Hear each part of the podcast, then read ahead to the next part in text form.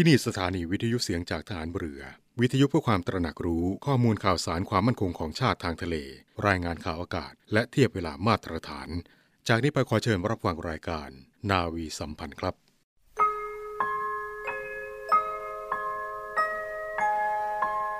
เราจะสืบสาร รักษาและต่อยอด และคลองแผ่นดินโดยธรรม เพื่อประโยชน์สุขแห่งอาณาราษฎรตลอดไป พระปฐมบรมราชองค์การ พระบาทสมเด็จพระวชิรเกล้าเจ้าอยู่หัว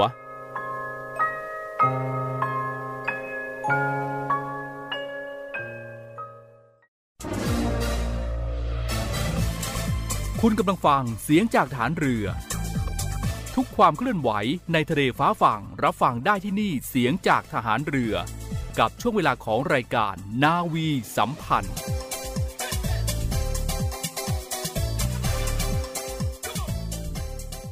สวัสดีคุณผู้ฟังทุกท่านครับ ได้เวลาของรายการนาวีสัมพันธ์ในเช้าวันนี้แล้วครับ7โมงครึ่งถึง8โมงเราจะมาพบกันเป็นประจำทางสถานีวิทยุในเครือข่ายเสียงจากทหารเรือ มาพร้อมกับสาระข่าวสารที่น่าสนใจนำมาฝากให้กับคุณผู้ฟังได้รับฟังกันในช่วงเช้าแบบนี้ พบกันวันนี้วันพุธก็อยู่กับผมจ่าเอกปฏิพลเช่นเคยครับ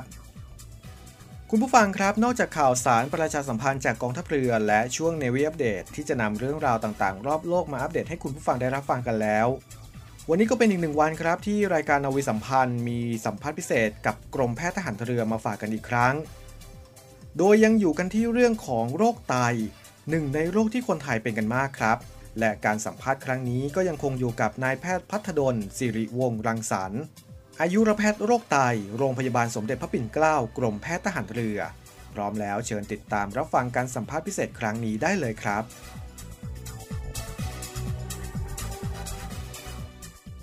สวัสดีค่ะ ต้อนรับเข้าสู่ช่วงพิเศษของทางรายการในวันนี้คุณฟังคะ วันนี้ยังมีเรื่องราวด้านสุขภาพมาฝากคุณฟังกันต่อเนื่องเป็น ตอนที่ 3 กับโรคไตเนื้อโรคไต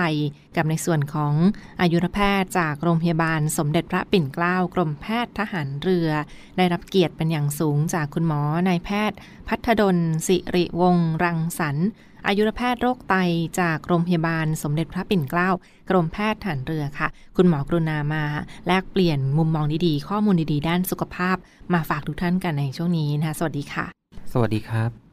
ซึ่งตอนที่ผ่านมาฟังคะเราก็ได้ไปพูดคุยกันถึงความรุนแรงและสาเหตุ ของอาการไตวายเฉียบพลันนะคะอีกหนึ่งปัญหาด้านสุขภาพ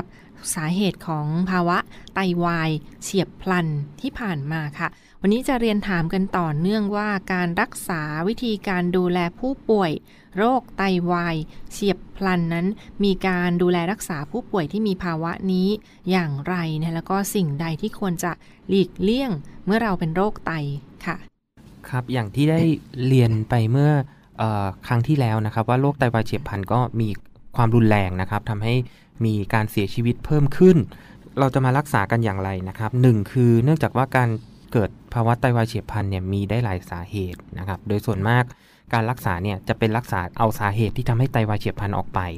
นะครับ เช่น มีภาวะความดันโลหิตต่ำเราก็ต้องให้ยากระตุ้นความดัน หรือให้สารน้ำเพื่อให้ความดันโลหิตขึ้นมานะครับอยู่ในจุดที่ไปเลี้ยงไตได้พอเพียง มีภาวะหัวใจวายก็ต้อง รักษาหัวใจนะครับ เช่น หลอดเลือดหัวใจไม่ดี เราก็ต้องไปแก้ให้หัวใจเต้นดีขึ้นนะครับ ให้เลือดไปเลี้ยงไตได้อย่างพอเพียงนะครับ มีภาวะเลือดออกก็ต้องไปผ่าตัดหยุดเลือดอะไรต่างๆ บางคนมีตกเลือดก็ต้องให้ยาห้ามเลือดอะไรต่างๆ ส่วนสาเหตุอื่น เช่น มียาที่มีพิษต่อไตก็ต้องหยุด การมีโรคไตอักเสบ หรือท่อไตอักเสบอะไรต่างๆ ก็ต้องไปแก้ที่สาเหตุนะครับ อาจจะมียาช่วยนะครับเป็นเป็นสาแต่ละสาเหตุไปภาวะนิ่วเราก็ต้องไปจัดการเรื่องนิ่วให้หายอุดตันนะครับมีต่อมลูกหมากก็ต้องแก้ไขนะครับใส่สายส่วนปัสสาวะ หรือว่าจะต้องผ่าตัดอะไรต่างๆ พอหลังจากที่รักษาสาเหตุแล้วนะครับ เราก็ต้องรักษาภาวะแทรกซ้อนระยะสั้นที่เกิดจากไตวายเฉียบพลันด้วย ก็คือดุลของสารน้ำนะครับ ทั้งสารที่หมอได้แนะนำไปคราวที่แล้วนะครับโพแทสเซียมโซเดียม หรือภาวะความเป็นกรดด่างนะครับ ให้ยาช่วยให้อยู่กลับมาเป็นปกติ นอกจากนี้ยาทุกอย่างที่เราได้ในปัจจุบันอยู่ ก็ต้องปรับลดขนาดตามการทำงานของไตที่น้อยลงด้วย ยาที่ขับทางไตปกติเคยกิน 1 เม็ดเราก็ต้องเดี๋ยวไปดูลดขนาดตามการทำงานของไตเช่นอาจจะเหลือครึ่งเม็ดหรือบางที ถ้ายาที่ไม่ได้ขับออกทางไตก็ไม่ต้องปรับขนาดอย่างนี้นะครับ นอกจากนี้ถ้าระหว่างนี้ มีเหตุอื่นที่เราจะต้องให้สารที่เป็นพิษกับไต เช่น ระหว่างนี้จำเป็นจริง ๆ จะต้องไปฉีดสี สารทึบรังสีเนี่ยถ้าหลีกเลี่ยงได้ดีที่สุด แต่ถ้าหลีกเลี่ยงไม่ได้เนี่ยจะต้องให้เช่น ติดเชื้อรุนแรง จะต้องให้ยาที่มีพิษกับไต หรือส่งใส่ภาวะ ติดเชื้อในช่องท้อง จะต้องไปเอ็กซเรย์เดี๋ยวนี้นะครับเลื่อนไม่ได้ ทั้งที่มีภาวะไตวายอยู่ ก็ต้องคุยว่า ก็จำเป็นจะต้องให้ยาอะไรป้องกันก่อนนะครับ หรือให้มาตรการป้องกัน แต่ถ้าจำเป็นจริงๆยังไงหมอก็แนะนำว่ายังไงก็ต้องเอาชีวิตไว้ก่อนนะครับ ก็ต้องไปก็ต้องติดเชื้อที่ดื้อยาก็ต้องก็ต้องจำเป็นจะต้องให้ยาจริง ๆ ก็ต้องให้นะครับ เพียงแต่ว่าให้ด้วยความระมัดระวังแล้วเรามอนิเตอร์ค่าไตอยู่ตลอดนะครับ นอกจากนี้ถ้าคนไข้ท้ายสุดแล้วนะครับ โชคไม่ดี ถึงขั้นจะต้องฟอกไตจริง ๆ นะครับ ก็เรียกการบำบัดทดแทนไตนะครับ ก็ต้องทำนะครับเพื่อรักษาชีวิตเอาไว้ เมื่อพูดถึงการฟอกไตหรือการฟอกเลือด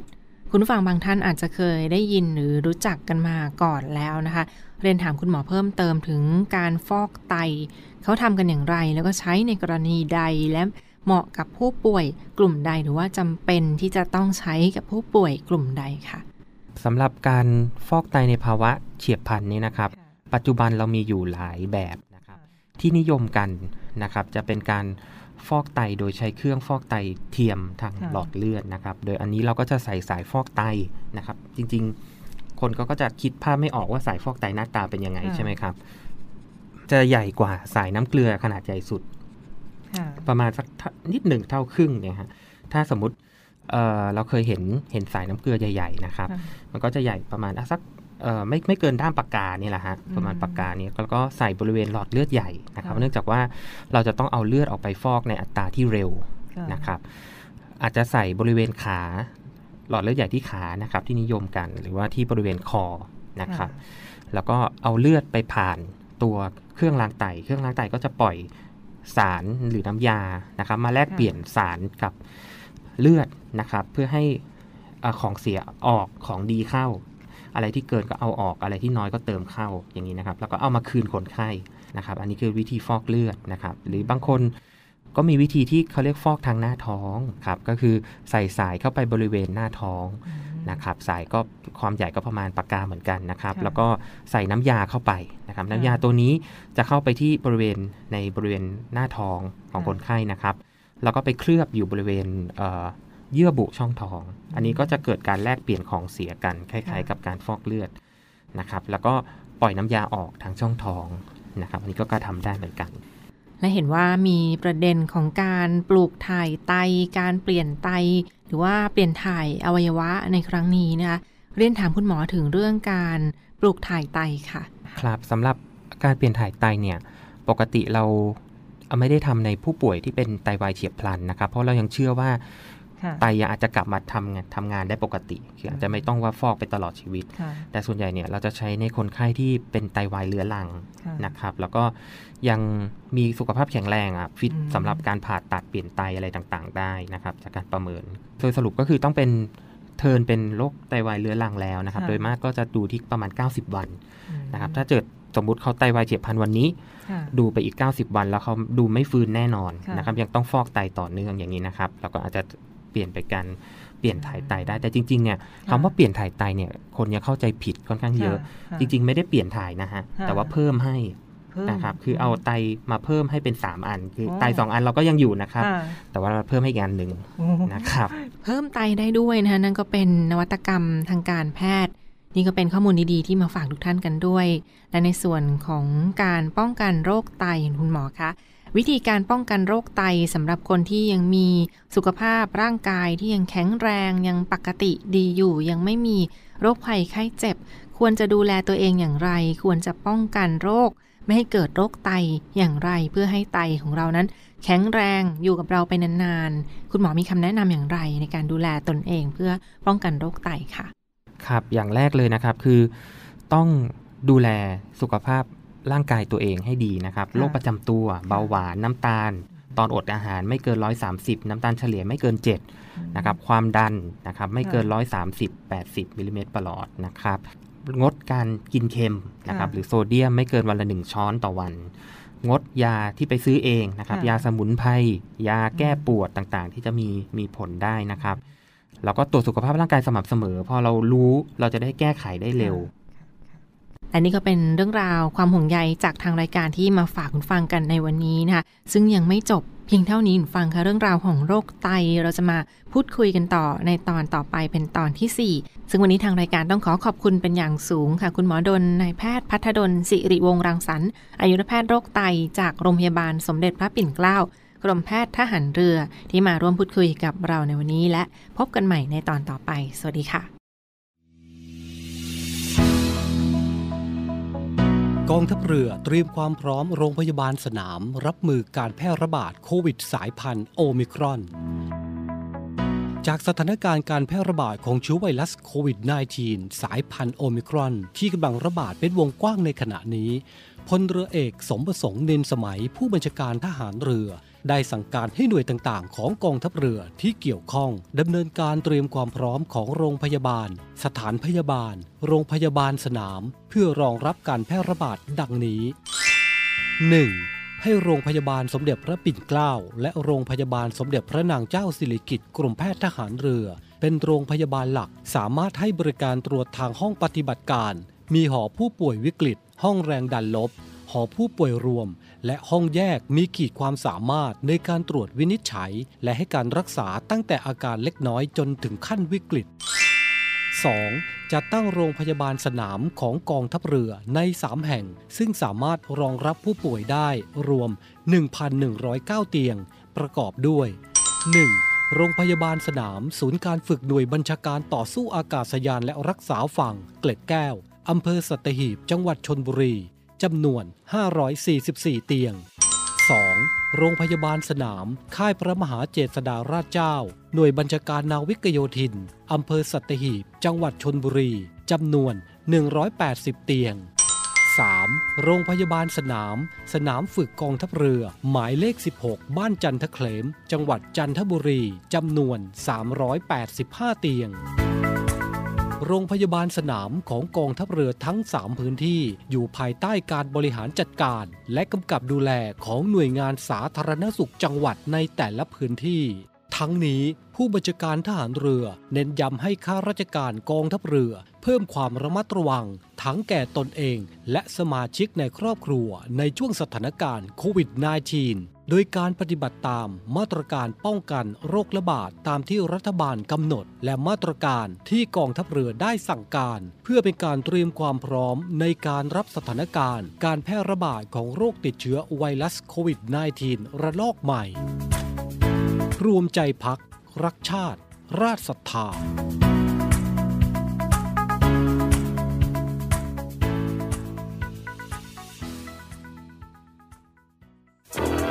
มาร่วมเป็นส่วนหนึ่งในการป้องกันและปราบปรามการทำความผิดเกี่ยวกับความมั่นคงของประเทศกับกองทัพเรือพบเห็นเว็บไซต์และการทำความผิดเกี่ยวกับความมั่นคงของประเทศ แจ้งเบาะแสได้ที่ cybercrime at navy.mi.th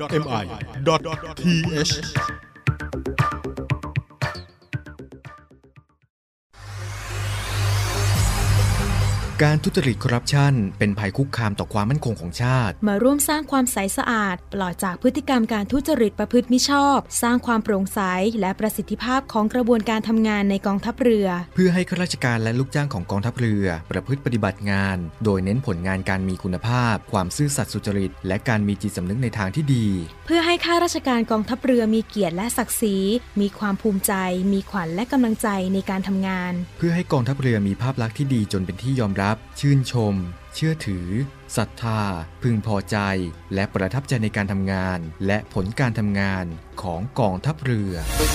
คุณสามารถมีส่วนร่วมป้องกันและปราบปรามการทุจริต ร่วมกันทำให้กองทัพเรือใสสะอาด แจ้งเบาะแสได้ที่ ศูนย์รับเรื่องร้องทุกกองทัพเรือ 02 475 4789 หรือที่ www.navy.mi.th ร้องทุกข์ ศูนย์ประสานราชการใสสะอาดกองทัพเรือ ร่วมใจ กองทัพเรือไทย ใสสะอาด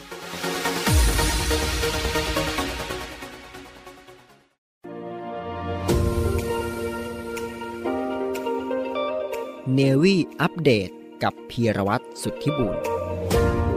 สวัสดีครับคุณผู้ฟังครับ อยู่กับผมพีรวัตรสุริบูรณ์ครับ กลับมาพบกันอีกครั้งครับ กับข่าวสารและก็เรื่องราวต่างๆ ที่สนใจในรอบโลกของเราที่ผมนำฝากคุณผู้ฟังกันในทุกๆเช้า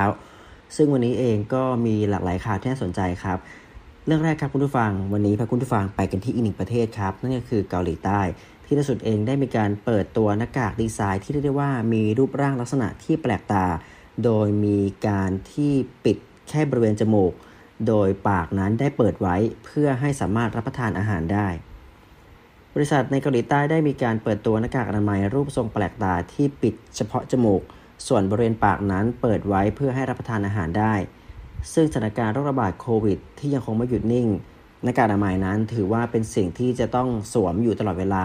สิ่งนี้ก็ทำให้หลายคนนั้นอาจจะรำคาญแล้วก็ไม่ชอบใจในเวลาที่รับประทานอาหาร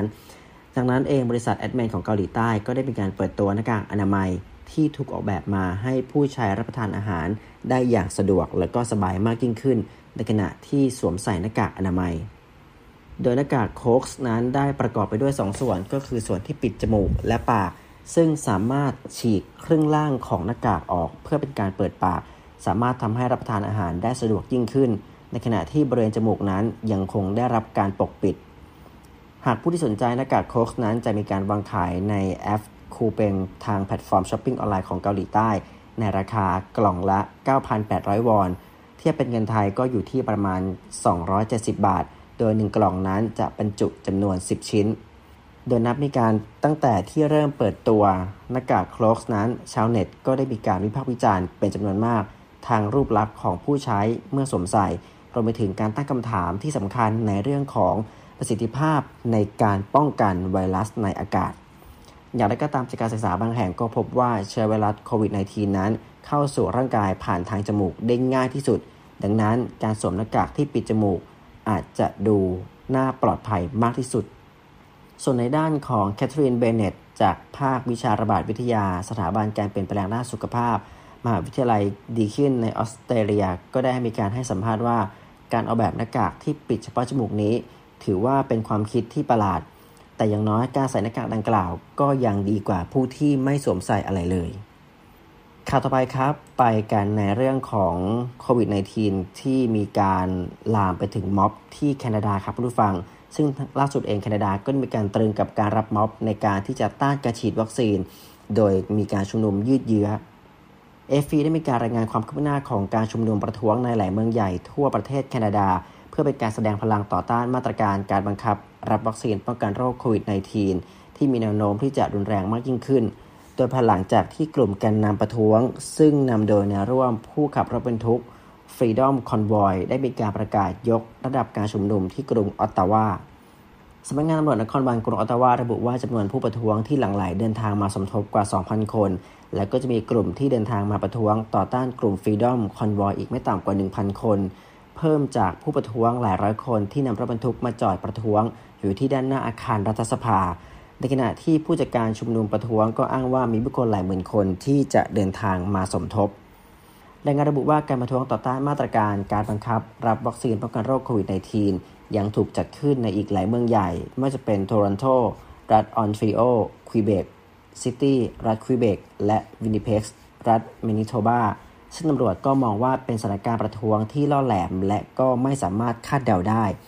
ซึ่งยังคงมีแนวโน้มที่จะก่อให้เกิดความแรงมากขึ้นเรื่อยๆ รวมทั้งยังมีแนวโน้มผู้ที่ประท้วงทั้งสองฝ่ายอาจจะเผชิญหน้ากันโดยความกังวลของเจ้าที่เกิดขึ้นหลังจากภายที่ตำรวจนั้นได้รับเรื่องร้องเรียนอย่างต่อเนื่อง จากที่ประชาชนที่อยู่อาศัยใกล้กับพื้นที่ชุมนุม ว่าถูกผู้ประท้วงบางส่วนใช้ประจาข่มขู่หรือถึงขั้นประทุษร้าย แล้วก็ทำร้ายร่างกาย รวมไปจนถึงการบีบแตรประท้วง ที่ทำให้เกิดมลภาวะทางเสียงรบกวนในการพักผ่อนนอนหลับของผู้ที่พักอาศัยอยู่ในบริเวณนั้น ก็ส่งผลให้มีผู้ที่อยู่อาศัยกว่า 40,000 คน ร่วมกันลงชื่อในจดหมายต่อรัฐบาล เพื่อให้แก้ไขกับปัญหาในเรื่องนี้โดยเร็วที่สุดนายจิมทอมาผู้ประสานงานการชุมนุมก็ได้กล่าวว่า การที่ผู้ประท้วงไม่อาจยุติการชุมนุมได้อย่างเด็ดขาด และก็จะต้องชุมนุมอย่างยืดเยื้อนั้น เพื่อเป็นการกดดันนักการเมือง ไปจนกว่ารัฐบาลแคนาดาจะยกเลิกมาตรการสกัดกั้นการระบาดของโควิด -19 ลงทั้งหมด แม้ว่าโพลสำรวจจะพบว่ามีชาวแคนาดาสนับสนุนการประท้วงเพียงร้อยละ 32 เท่านั้น ทั้งนี้การประท้วงก็เกิดขึ้นหลังจากที่ได้รับการทวีตจากสนับสนุนในฝั่งของนายโดนัลด์ทรัมป์จูเนียร์บุตรชายของนายโดนัลด์ทรัมป์อดีตประธานาธิบดีสหรัฐอเมริกา และนายอีลอน มัสก์มหาเศรษฐีนักประดิษฐ์ชาวอเมริกัน ผู้ต่อตั้ง SpaceX และ Tesla อีกด้วย เนวี่อัปเดตกับพีรวัตรสุทธิบุญ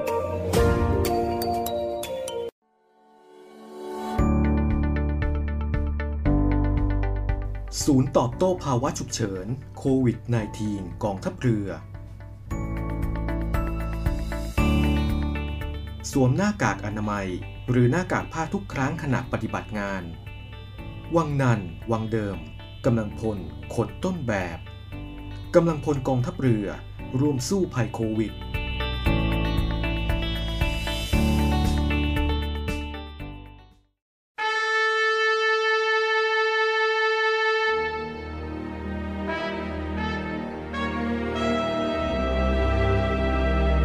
ำว่าวีรบุรุษมีหลายคนใฝ่ฝันอยากจะเป็น จะด้วยอุดมการณ์ที่ถูกปลูกฝังหรือจินตนาการส่วนตัว ขณะที่บางสถานการณ์ วีรบุรุษก็เกิดขึ้นในขณะที่ภรรยาต้องสูญเสียสามี ลูกต้องสูญเสียพ่อ เพื่อเป็นการตอบแทนแก่ทหารกล้าเหล่านั้น กองทัพเรือได้จัดตั้งกองทุนน้ำใจไทยเพื่อผู้เสียสละในจังหวัดชายแดนภาคใต้ และพื้นที่รับผิดชอบของกองทัพเรือ เพื่อให้ความช่วยเหลือกำลังพลของกองทัพเรือที่เสียชีวิต และทุพพลภาพจากการปฏิบัติหน้าที่ ท่านสามารถร่วมเป็นส่วนหนึ่งในการช่วยเหลือผู้เสียสละเหล่านั้น ด้วยการบริจาคสมทบกองทุนได้ที่ กรมการเงินทหารเรือ หมายเลขโทรศัพท์ 024754551 กรมกิจการพลเรือนทหารเรือ หมายเลขโทรศัพท์ 024753061 ดาบของชาติเล่มนี้คือชีวิตเรา ถึงจะคมอยู่ดีรับไว้ สำหรับสู้ภัยรี ให้ชาติเรานา ให้มิตรให้เมียให้ลูกและชาติไทย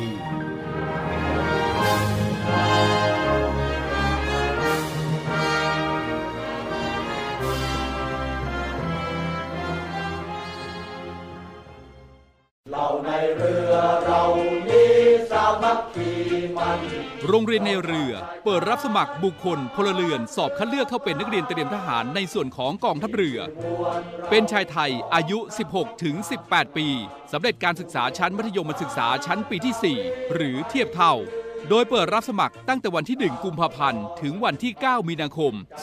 2565 สมัครทางอินเทอร์เน็ตเพียงช่องทางเดียวเท่านั้นที่เว็บไซต์ โรงเรียนนายเรือ www.admission-rtna.net หรือ www.rtna.ac.th หรือเว็บไซต์กองทัพเรือ www.navy.mi.th ติดต่อสอบถามรายละเอียดเพิ่มเติม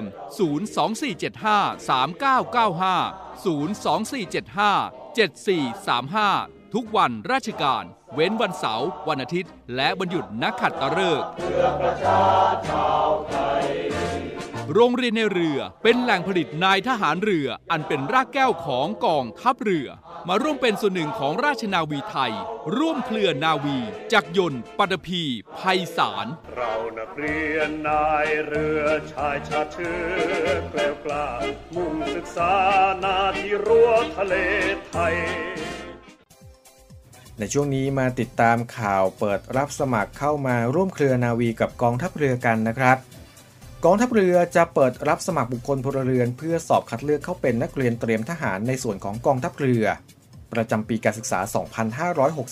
2565 โดยผู้สมัครต้องมีสัญชาติไทย เป็นชายโสด อายุไม่ต่ำกว่า 16 ปี และไม่เกิน 18 ปี หรือผู้ที่เกิดตั้งแต่วันที่ 1 มกราคม 2547 ถึง 31 ธันวาคม 2549 ครับสำเร็จการศึกษาชั้นม .4 หรือเทียบเท่า ตามหลักสูตรของกระทรวงศึกษาธิการ การรับสมัครรับสมัครทางอินเทอร์เน็ตเพียงช่องทางเดียวเท่านั้นครับ ที่เว็บไซต์ www.admission-rtna.net หรือที่เว็บไซต์ของกองทัพเรือและเว็บไซต์โรงเรียนนายเรือ สามารถสมัครได้ตั้งแต่วันที่ 1 กุมภาพันธ์นี้ ไปจนถึงวันที่ 6 มีนาคมนี้ครับ สอบถามรายละเอียดเพิ่มเติมได้ที่หมายเลข 024753995 และ 024757435 ระหว่างเวลา 8 โมงเช้าถึง 4 โมงเย็น ในวันราชการครับ อีกหนึ่งที่ครับกองทัพเรือกำลังเปิดรับสมัครบุคคลพลเรือน ทหารกองประจำการ ทหารกองหนุน และอาสาสมัครทหารพรานสังกัดกองทัพเรือ เพื่อสอบคัดเลือกเข้าเป็นนักเรียนจ่าทหารเรือประจำปีการศึกษา 2565 โดยผู้สมัครต้องมีสัญชาติไทย เป็นชายโสด อายุระหว่าง 18-20 ปี หรือผู้ที่เกิดตั้งแต่วันที่ 1 มกราคม 2545 ถึง 31 ธันวาคม 2547 สำหรับทหารกองประจำการสังกัดกองทัพเรือต้องมีอายุไม่เกิน 24 ปี และจะครบกำหนดปลดเป็นทหารกองหนุน ในวันที่ 1 พฤษภาคม 2565 นี้ ส่วนทหารกองหนุนสังกัดกองทัพเรือต้องมีอายุไม่เกิน 24 ปี และอาสาสมัครทหารพรานสังกัดกองทัพเรือ ต้องมีอายุไม่เกิน 24 ปี และรับราชการมาแล้วไม่น้อยกว่า 2 ปีครับ ผู้สมัครต้องสำเร็จการศึกษาชั้นม .6 หรือ ปวช 3 หรือเทียบเท่า หรือกำลังเรียนอยู่ชั้นม .6 หรือ ปวช 3 หรือเทียบเท่า ตามหลักสูตรของกระทรวงศึกษาธิการ การรับสมัครสมัครทางอินเทอร์เน็ตเท่านั้นครับ สมัครได้ตั้งแต่บัดนี้จนถึงวันที่ 14 กุมภาพันธ์นี้ ที่เว็บไซต์ของกรมยุทธศึกษาทหารเรือ สามารถ search Google ได้เลยครับ หรือสอบถามได้ที่หมายเลข 02475 3663 4ในวันและเวลาราชการครับ คุณสมบัติทหารเรือไทย ในทหารเรือไทยควรมีคุณสมบัติที่สำคัญ 5 ประการ คือ 1. มีความรู้จะต้องขวนขวายหาความรู้และฝึกฝนตนเองอยู่เสมอ รู้จักถ่ายทอดความรู้ให้แก่ผู้อื่น รู้จักใช้ความรู้ให้เป็นประโยชน์ 2. เป็นผู้นำทางทหาร มีลักษณะท่าทางองอาจสมเป็นทหาร และมีความเข้มแข็งทั้งร่างกายและจิตใจ มีระเบียบวินัย มีความสำนึกในหน้าที่ กล้าตัดสินใจและรับผิดชอบ มีมนุษยสัมพันธ์ที่ดี มีจิตใจแน่วแน่ไม่ท้อถอย มีความอดทนภาคเพียรและกระตือรือร้น มีความริเริ่ม มีความเป็นธรรม มีไหวพริบ 3. มีความซื่อสัตย์และความจงรักภักดี 4. เป็นสุภาพบุรุษ มีความเมตตากรุณา เสียสละ ไม่อิจฉาริษยา มีคุณธรรมและจริยธรรม มีความสุภาพอ่อนโยน รู้จักกาลเทศะ 5. มีความละเอียดรอบคอบไม่ประมาท คุณสมบัติทหารเรือไทย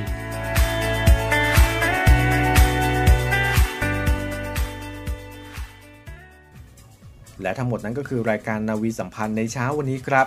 วันนี้หมดเวลาลงแล้วต้องลาคุณผู้ฟังไปก่อน แล้วพบกันใหม่กับรายการนาวีสัมพันธ์ในวันพรุ่งนี้สำหรับวันนี้สวัสดีครับ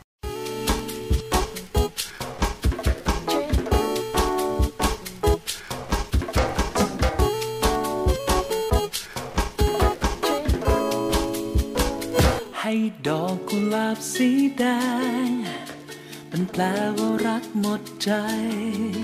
ให้ดอกลินลีขาไปแทนใจที่บริสุทธิ์ยืนดอกทุลิปให้ใคร คือยอมให้เขาได้ทุกสิ่งจะกี่ความหมายที่เคยได้ยินก็เข้าใจ แต่แปลกใช่ไหม ฉันไม่เคยมอบให้เธอเลยทำตัวไม่หวานมันคายขอโทษถ้าดูไม่ซึ้งแต่จะบอกเธอไปทุกวัน ให้เธอรู้ไว้อย่างหนึ่งคำคำนี้ที่เต็มหัวใจ